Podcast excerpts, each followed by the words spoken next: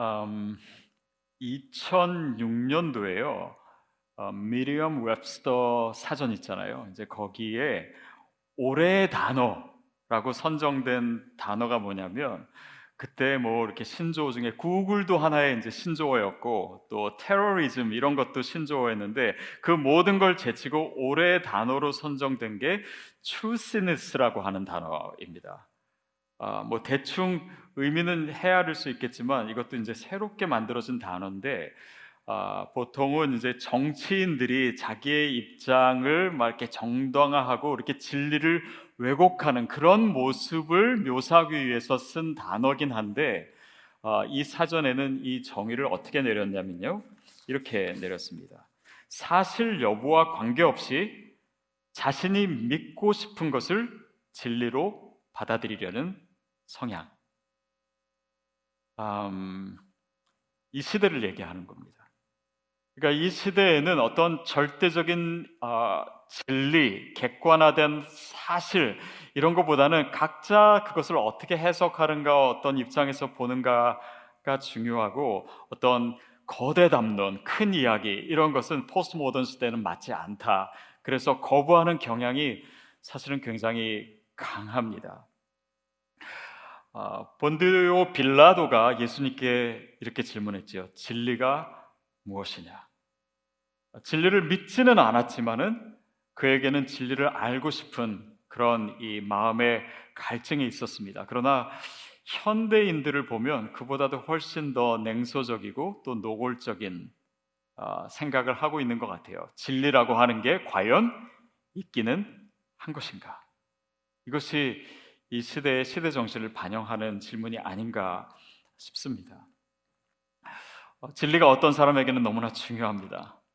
그래서 그것을 위해서 내 삶을 바치기도 하고 또 그것을 위해서 헌신하기도 하고 그것을 위해서 선교사로 가시기도 하고 그것을 위해서 내 인생을 다 바치기도 하는데 어떤 사람에게 있어서는 진리는 없다.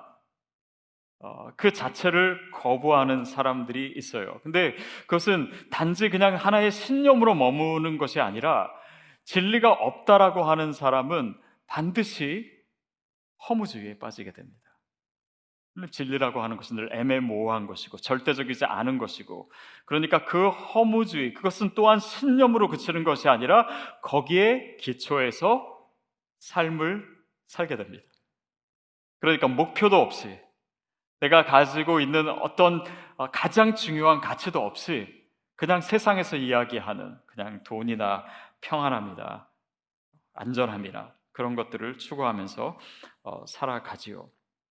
그런데 크리스찬에게 있어서는 진리가 무엇입니까? 바로 복음이지요. 우리가 믿고 있는 예수 그리스도입니다. 어, 복음이 뭡니까? 아, 죄로 인해서 우리가 하나님으로부터 멀어졌는데 그리스도께서 그 화해 길을 열어 주셨다라는 것입니다. 그래서 하나님과 우리의 관계가 회복되었다라는 것이죠. 그로 인해서 저와 여러분에게 영원한 생명이 주어졌습니다. 그리고 그것은 단지 내가 죽어서 영원히 산다라고 하는 의미에서 그치지 않고 그 진리 가운데서 나에게 새로운 삶이 시작된 것이죠. 그것이 복음입니다. 그러니까 죄의 문제, 죽음의 문제, 또 우리의 삶에 있는 모든 문제에 대한 해답이 바로 예수 그리스도 안에 있음을, 복음 안에 있음을 우리가 알게 된 것입니다. 그리고 복음을 전하는 것이죠. 그 기쁜 소식을 나 혼자 알고 있을 수가 없어서 이것이 너무나 소중한 것이기 때문에 그것을 알리는 것, 그것이 크리스찬의 삶입니다. 복음을 전하는 것은요, 그래서 기독교 역사 내에 늘 있었습니다. 13세기에 아, 특별히 이제 도미니칸 스토웨를 중심으로 이 복음이 굉장히 많이 확산이 됐어요. 그리고 16세기에 어, 말하자면 종교 개혁이 일어난 거잖아요. 그것이 사회 운동과 같이 돼서 어, 많은 사람들에게 하나님의 말씀이 전해졌습니다. 18세기, 19세기에 들어와서는 뭐 미국과 유럽에서 영적인 대각성 운동이 일어났어요. 그리고 개신교 선교, 선교 운동이 일어났습니다. 수많은 사람들이 어, 예수님을 알게 됐어요. 근데 그 어, 복음의 운동들을 가만히 보면요, 아, 복음을 내면화하고 내 개인적으로 생각하는 성향이 강할수록 교회는 쇠퇴됐습니다. 반면에 교회가 나를 벗어나고 내 이웃에게 전달되고 교회 밖으로 흘러가고 하나님 나라 운동을 위해서 복음의 영향력이 나타났을 때 교회는 큰 부흥을 경험했습니다. 어떻게 보면 너무나 당연한 것이요. 네, 여러분 그것이 개인적인 신앙에 있어서 그렇습니다. 복음이 예수를 믿는 것이 내면화되고 내 안에만 머물러 있고 개인적이 됐을 때 우리의 믿음은 자라나지 않습니다. 그 안에서 어쩌면 왜곡될 수 있어요. 그러나 이것이 나를 통해서 흘러가고 내가 가지고 있는 이 복음이 어떻게 다른 사람에게 전달되고 내 삶이 그것을 위한 통로가 됐을 때 우리의 믿음도 생명력을 갖게 되고 또 우리의 믿음도 자라게 됩니다. 저는 저와 여러분의 믿음이 바로 그렇게 부흥되기를 바랍니다. 그것이 내 개인적인 삶에 일어나는 영적인 부흥이고 이것이 방향이 어느 방향으로 향하고 있는가 아, 그것이 하나의 중요한 기준이 됩니다. 그런데 또한 복음을 전한다라고 하는 것은요, 거기에 몇 가지 함정이 있습니다. 아, 복음을 전한다, 전도한다, 아, 내가 가진 생명을 전한다. 그 행위 자체가 아, 너무나 강조된 나머지 그것이 일장이 부담, 뭐 부담이 될 수도 있겠지만 어, 그것을 통해서 구원의 의미를 우리가 너무 축소해서 전할 수가 있어요. 그러니까 어, 예수를 믿는 것을 마치 그냥 이렇게 죽어서 천국 가는 어떤 보험을 들어주는 어, 것으로 생각하고 어, 그래서 어, 복음을 전한다라고 하는 사실이 이 영접 기도를 하는가 안 하는가 거기에만 모든 것이 집중되어 있는 거예요. 물론 그것은 중요하고 또 중요한 계기가 됩니다. 그러나 구원의 전부는 아니에요.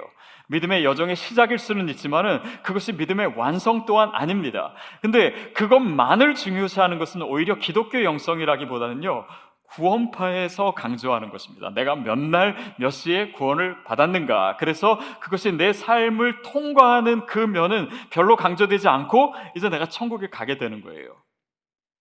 근데 여러분 기억하십시오. 예수님께서 제자들에게 마지막 남기신 그 말씀, 지상 명령은 너희는 가서 모든 족속으로 제자를 삼으라는 것이지 결신자를 많이 내는 것 자체가 목적은 아니라는 것입니다. 그러니까 우리가 이 구원의 의미를 축소하는 것이 복음을 전하는 삶 가운데 그것을 강조하는데 보이지 않게 빠질 수 있는 함정이 될 수도 있습니다. 그래서 어, 복음을 전하는 것은 그냥 단지 언어적 행위에 국한되는 것이다. 라든지 아니면 구원을 받고 복음을 믿는 것에는 그냥 영접 기도만이 필수이고 나머지는 다 옵션인 것처럼 여겨진다면 아, 우리가 그 함정에 빠지는 것이 될 수 있겠죠.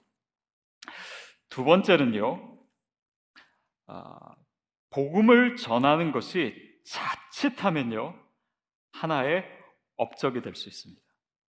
그러니까 내가 얼마나 수고했는가, 또 내가 얼마나 많은 사람들을 교회에 데리고 왔는가, 얼마나 많은 사람들을 영접했는가, 아, 그것이 중요합니다. 그리고 하나님 기뻐하시고 또 뭐 그것으로 인한 뭐 상급이 없다 그런 것은 아닙니다. 그런데 마치 내가 더 많이 전도했기 때문에 천국 가면은 더 큰 상을 받고 그리고 더 방의 개수가 많은 집에 살고 아파트를 얻으면은 로열층에 가고 어, 그런 개념이 있잖아요. 뭐, 왜냐하면 이제 교회에서 전도 많이 하면 상 주고 뭐 이런 개념 때문에 생긴 건지는 잘 모르겠지만 그러나 여러분 우리가 복음을 전한다라고 하는 것은요 사실은 업적이 아니라 그것 자체가 은혜입니다.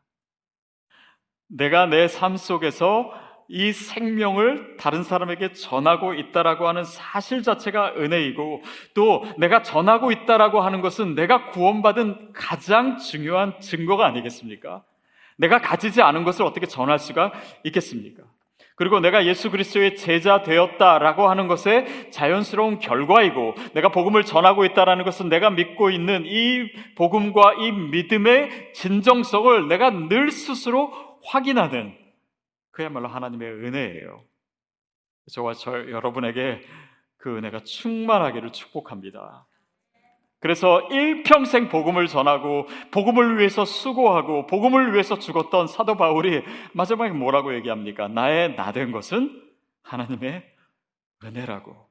내가 복음을 그렇게 전할 수 있었던 것은 내가 죄인이요, 내가 교수인데 하나님께서 그 일을 나에게 맡기신 것은 하나님의 은혜라고. 우리의 마지막 고백도 그것이 되기를 바랍니다.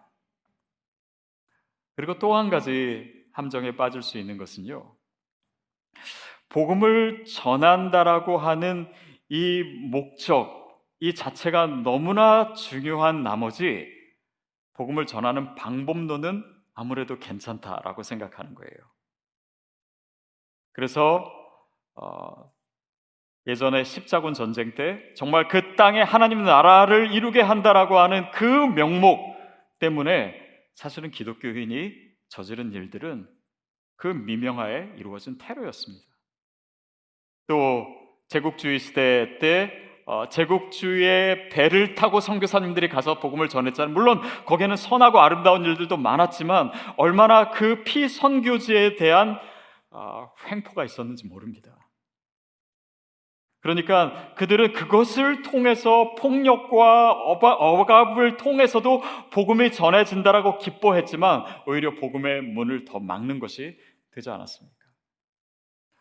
그래서 레슬리 뉴비긴이라고 하는 신학자, 성교학자는 어, 그것에 대해서 이렇게 얘기합니다. 복음이 전해지는 방법은 복음의 내용과 같아야 한다. 그렇죠. 복음이 전해지는 방법은 우리가 사랑을 얘기하면서 어떻게 폭력으로, 어떻게 상대를 무시함으로, 어떻게 잘못된 방법으로 복음을 전할 수가 있겠습니까? 그것은 자연스럽게 우리의 삶을 어, 요구하는 것입니다. 자, 그래서 어, 우리가 이 복음 전도하는 것에 대해서 오늘 어, 살펴볼 텐데요. 오늘 본문은 예수님께서 우리 그 제자들에게 어, 마지막으로 남기신 말씀입니다. 우리 다시 한번 같이 읽겠습니다. 시작. 또 이르시되 너희는 온 천하에 다니며 만민에게 복음을 전파하라.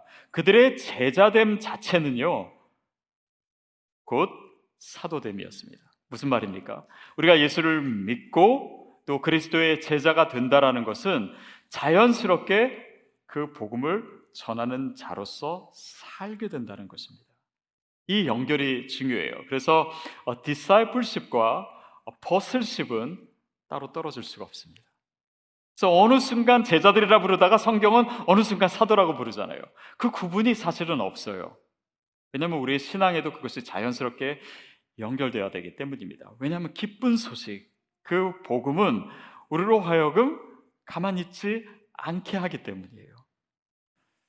여러분이 만약에 되게 맛있는 음식점을 알게 됐는데 그거를 누구한테 얘기해 주는 데 있어서 막 쭈삣쭈삣하고 막 긴장하고 어렵게 얘기하지 않죠. 막 입이 근질근질하죠. 그리고 나서 그냥 입에서 말이 툭 나와 버리는 어, 그것이 기쁜 소식이라고 하는 것은 너무나 자연스럽게 전해지는 그 연결이 돼야 됩니다. 그러나 우리의 신앙의 삶에 어딘가 거기가 단절되어 있다면 그것이 무엇이 문제인지를 우리가 살펴봐야 돼요. 사실 성경은요, 어, 복음을 알게 되고 하나님을 믿게 되고 이 모든 것을 우리에게 복으로 얘기하면서 그 복은 또한 나를 통해서 다른 사람에게 흘러가는 복과 늘 연결되어 있음을 굉장히 강조합니다. 어, 부분적으로 어느 구절에서도 강조하고요. 성경 전체적으로도 그래요. 뭐 예를 들면 어, 하나님께서 아브라함에게 나타나셨잖아요. 그래서 그에게 축복의 약속을 하십니다. 근데 그 축복의 약속은 아브라함을 통해서 다른 이들에게 전해지는 축복과도 연결되어 있어요. 우리 같이 한번 볼까요? 창세기 12장 2절 함께 읽겠습니다. 시작. 내가 너로 큰 민족을 이루고 내게 복을 주어 내 이름을 창대하게 하리니 너는 복이 될지라. 그러니까 아브라함에게 약속하시는 축복이에요. 근데 그 축복은 아브라함에게 주시는 축복으로 머물지 않습니다. 3절을 읽을까요? 시작. 너를 축복하는 자에게는 내가 복을 내리고 너를 저주하는 자에게는 내가 저주하리니 땅의 모든 족속이 너로 말미암아 복을 얻을 것이다. 땅의 모든 족속이 너로 말미암아 복을 얻을 것이다. 너에게 복을 주고 내가 복이 될 것이다. 복의 근원이 될 것이다. 그러니까 너로 인해서 다른 이들이 복을 받는 것까지가 아브라함에게 주신 복이에요. 이 둘은 반드시 연결되어야 됩니다. 그런데 구약의 역사를 보면요. 이것이 단절되었어요. 그러니까 이스라엘 백성에게 주신 1차적 축복에 2차적 축복으로 이스라엘 백성들이 반영하지, 반응하지 못한 이야기가 구약의 역사예요. 그래서 신약이 필요했던 것입니다. 근데 신약에서도 비슷한 어, 내용이 나옵니다. 초대교회가 모였습니다. 그들이 예수님을 알게 됐어요. 그러나 예루살렘에 계속 머물러만 있는 거예요. 그래서 어떻게 됐습니까? 하나님께서는 그 교회를 흩으신 것입니다. 핍박이 있음을 통해서 예루살렘 교회가 흩어지게 되므로 이 복이 열방으로 흘러가게 된 것이죠. 그것이 연결되어야 되는 것이었습니다. 제가 등록 교육 할 때도 여러분께 이 말씀을 굉장히 많이 드립니다. 아, 우리가 그리스도의 생명이 우리 안에 있게 되면 이 생명은 우리가 예수를 믿게 됐다라고 하는 이 사실은 그저 내 안에서 머물 수 있는 것이 본질적으로 아니라고. 근데 신앙은 어떤 그런 개인적인 것, 내면화된 것으로 머물 수 없는 것인데 이것이 그대로 있으면 그대로 있는 것으로 끝나지 않습니다. 왜곡되게 되어 있어요. 마치 이것은 이것과 같습니다. 교회가요, 교회의 본질상 교회는 교회 밖을 향하게 되어 있어요. 그러나 그 에너지가요, 모두 교회 안으로 모일 때 교회는 문제가 생기기 시작합니다. 교회는 정치화되기 시작합니다. 교회는 싸우기 시작해요. 그래서 그 에너지는 그 복음의 본질상 밖으로 나가게 되어 있습니다. 그러나 우리의 신앙도 마찬가지. 이것이 내면화되어 있고 내 안에만 머물러 있을 때 우리는 나의 성공만을 바라는 신앙이 된다든지 아니면 나태한 신앙이 된다든지 아니면 복음을 전하지 않기 때문에 내 삶에 대한 긴장감이 없는 거예요. 내 삶이 그들에게 어떤 의미가 있는지, 어떤 모습을 보여줘야 되는지, 내 삶이 어떤 복음의 통로가 되어야 되는지 그런 것이 없기 때문에 예수를 오래 믿어도 변화되지가 않는 거예요. 10년을 믿어도 20년을 믿어도 이것이 다 내 안에만 머물러 있을 때 왜곡된 형태들이에요. 저는 우리 교회 성도들이 그 믿음으로 시간을 보내지 않게 되길 바래요. 그리고 그것을 위해서 우리가 새로운 교회를 시작한 것이 아니겠습니까? 그래서 오늘 예수님께서 제자들에게 말씀하신 것처럼 너희는 열방을 다니면서 만국을 다니면서 이 복음을 전파해라. 우리가 그 표현에 있는 그 말씀에 있는 의미를 조금 더 깊게 생각해 보고 싶습니다. 전파라라고 하는 것은요, 먼저는 아, 그것이 다른 영혼들을 위한 거임에도 뭐 그것이 분명하지만 그것은 먼저 나를 위한 것입니다. 내 영혼이 살아있게 하기 위함이에요. 그리고 내 믿음이 진정성을 갖기 위한 것입니다.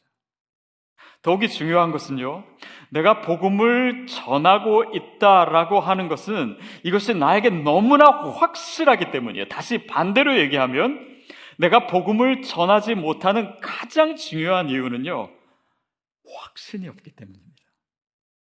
아니, 나에게도 확신이 없는데 이것을 어떻게 나에게 다른 사람에게 전해줄 수가 있고, 이것이 정말 내 삶의 기쁨이 된다라고 하는 확신이 없는데 어떻게 다른 사람에게 이것이 기쁨이 된다라고 얘기할 수 있겠습니까?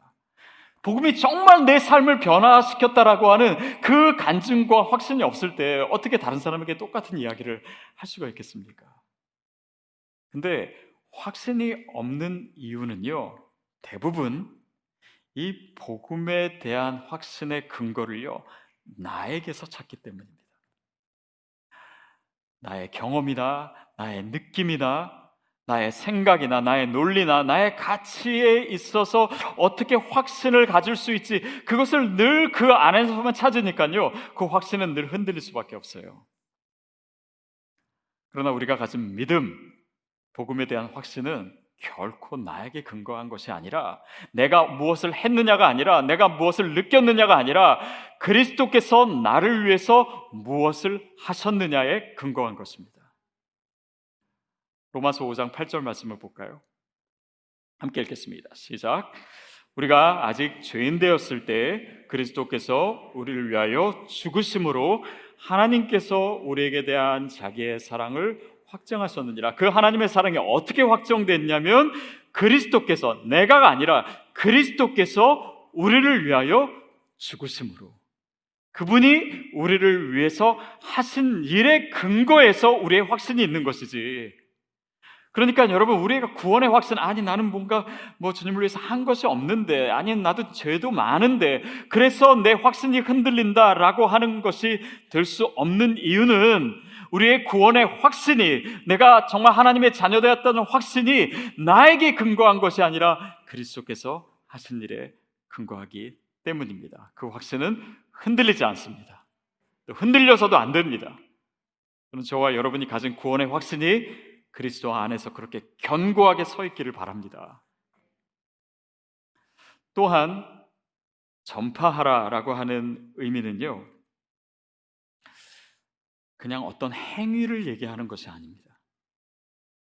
또, 어, 뭐, 이렇게 만국을 다니면서, 그러니까, 어, 정말 200여 개가 되는 그 모든 나라에 우리가 다 다녀야 된다라고 하는 의미도 아니고, 여행을 많이 다녀야 된다, 아우리씨 꼭 가야 된다 라고 하는 의미만은 아닙니다.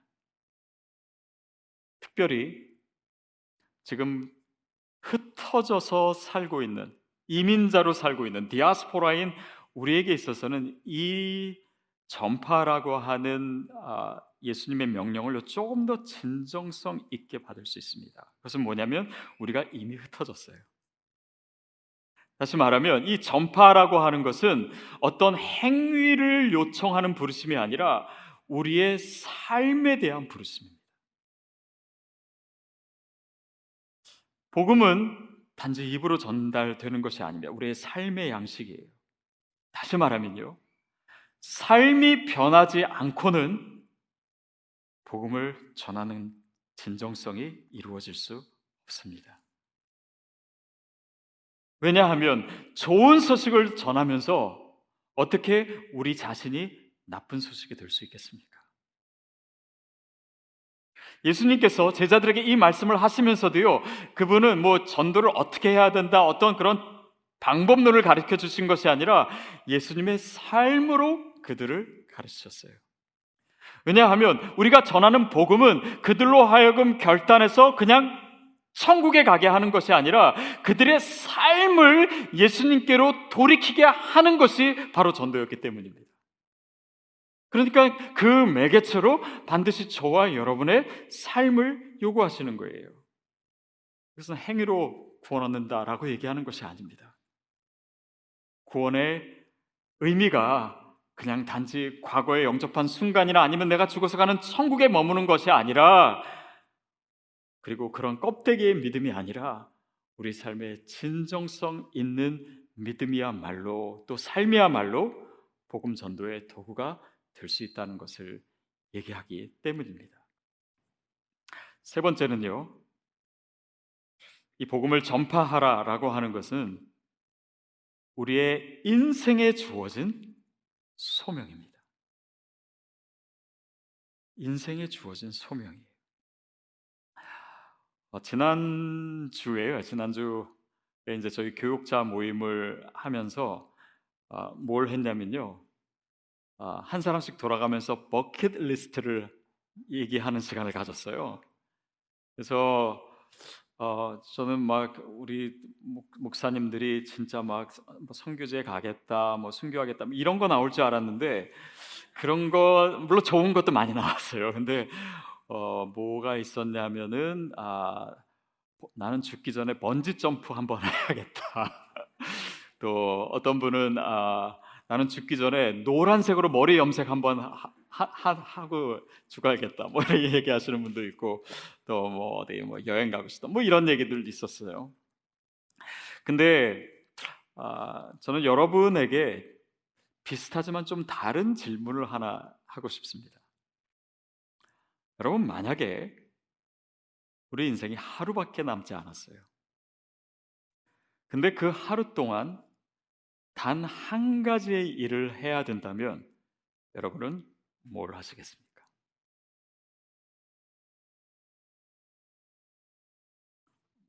생각이 막 드시죠? 어, 근데 제가 여러분의 답을 듣지는 않겠습니다. 왜냐하면 음, 여러분께 드려야 될 너무나 분명한 답이 있기 때문입니다. 그래서 뭐냐면 만약에 하루가 남았고 단 한 가지의 일을 해야 된다면 여러분의 가장 사랑하는 사람들에게 여러분의 가장 소중히 여기는 것을 주십시오. 근데 이것은 제 생각이 아니라요. 성경이 얘기하는 것입니다. 여러분, 크리스천에게 있어서 물론 가장 소중한 것은 예수 그리스도입니다. 그로 인한 복음이에요. 영원한 생명입니다. 근데 그것을 준다라고 하는 것은 우리 삶의 가장 소중한 분이 예수님이기 때문에 그 예수님을 준다라고 하는 것이 우리에게 어떤 의미냐면 하나님께 있어서 우리에게 주시는 가장 소중한 선물이 예수 그리스도였어요. 그분은 우리에게 그것을 주셨습니다. 우리를 사랑하시기 때문에. 예수님께서 주신 선물은 뭐지요? 그분은 그분 자신을 우리에게 주셨습니다. 가장 소중한 선물이에요. 우리를 사랑하시기 때문에. 성령님께서 일하십니다. 성령님께서 역사하세요. 성령님께서 우리에게 주시는 선물은 뭐지요? 그 모든 역사로 인해서 우리가 그리스도를 알게 되는 것입니다. 예수님이에요. 구약에 나타난 수많은 하나님의 사람들과 선지자들이 가리켜서 우리에게 알려주고자 한 것이 무엇입니까? 예수 그리스도예요. 교회사를 통해서 수많은 크리스찬들이 그들의 삶과 그들의 목숨을 바쳐서 우리에게 전해주고자 했던 것이 무엇입니까? 바로 복음이에요. 예수님입니다. 가장 소중한 선물이에요. 그럼 이것은 우리의 인생의 모양이 다르고 우리의 인생의 여정이 각각 다른 것 같지만 우리에게 동일하게 이루어져야 될 것입니다. 그것이 해답이에요. 예수 그리스도를 전하는 것은 우리 인생의 최고의 가치인 줄로 믿습니다. 그것이 뭘 얘기하고 있는지 아십니까? 여러분이 거기에 아멘하셨다면 내가 크리스찬이라고 하는 증거입니다. 누구에게나 그것이 최고의 가치는 될 수 없어요. 그러나 내가 예수를 믿게 되었고 영원한 생명을 얻게 되었고 이것이 내 인생의 가장 중요한 선물이 되었다면 내가 전해야 될 그것도 그것인 줄로 믿습니다. 우리 인생의 최고의 목표도 그것입니다. 최고의 기쁨도 바로 거기에 있어요. 그래서 여러분, 우리가 혹 우리 자녀들에게 막 대단한 것을 물려주지 않고 또 많은 돈을 물려주지 않아도요. 여러분 자녀에게 믿음을 줄 수 있었다면 그리고 여러분 자녀가 믿음을 가졌다면 그 자녀는요. 더 이상 감사할 수 없을 만큼 큰 선물을 받은 것입니다. 왜냐하면 그게 크리스찬의 증거이기 때문이에요. 여러분 우리의 인생에 헛된 시간이 많았고 그동안 내가 잘못 산 것 같고 내가 헛된 인생을 산 것 같다라고 하시는 분이 계실지라도 오늘 우리의 표대가 그리스도를 정하는 것이 되었다면 우리의 모든 이 인생은 가장 가치 있는 것이 될 수 있습니다. 그것이 진리이기 때문이에요. 그것이 우리를 헛된 삶을 살지 않게 하는 가장 중요한 근거이기 때문입니다. 우리 삶에 어려움이 많고 슬픔이 있었고 힘든 일이 있었더라도 우리의 삶의 목적이 그리스도를 전하고 복음을 전하는 것이 되었다면 그 슬픔과 그 어려움과 그 고난은 가장 아름다운 보석이 될 것입니다. 그 복음 전하는 것을 위해서 그것이 사용될 거예요. 그렇다면 우리 삶의 모든 것을 의미 있게 만드는 것은 우리를 자연스럽게 허무주의로부터 벗어나게 해주고 진리 위에 세워진 인생을 살게 한 것입니다. 아, 저도 뭐 긴 인생은 아니지만 정말 많은 분들을 만났고 그동안 그리고 여러 가지 종류의 기쁨에 참여도 해본 것 같습니다. 근데 한 영혼이 내 삶을 통해서 예수를 믿게 된 것만큼 제 마음을 가득 채워주는 기쁨을 경험하지는 못한 것 같아요. 저는 또한 그것이 제가 주님을 믿게 된 증거라고 믿습니다. 여러분 그 기쁨 가운데 사시게 되기를 바랍니다. 그리고 그 기쁨을 우리가 함께 누리기 위해서 이 자리에 온 것 아닙니까? 그래서 우리가 MC를 하고 CMC 하는 거 아닙니까? 그리고 우리가 선교적 교회를 이루겠다고 우리가 함께 모인 것 아니겠습니까? 세상에 아직도 복음을 알지 못해서 그 진리를 떠나서 허무한 인생을 살고 있는 또 절망 가운데 고통 가운데 있는 영혼들이 참 많습니다. 그러나 하나님께서 저와 여러분을 통해서 그들의 인생에 가장 아름다운 일들을 하기를 원하세요. 그리고 우리가 그런 주님의 나라의 일에 가장 아름답게 사용되는 인생이 될 때 정말 우리의 가슴 터질 것 같은 그런 감격과 또 기쁨과 아름다움이 우리 삶에 차고 넘칠 줄로 믿습니다. 그런 인생을 저와 여러분이 살게 되기를 주님의 이름으로 축복합니다.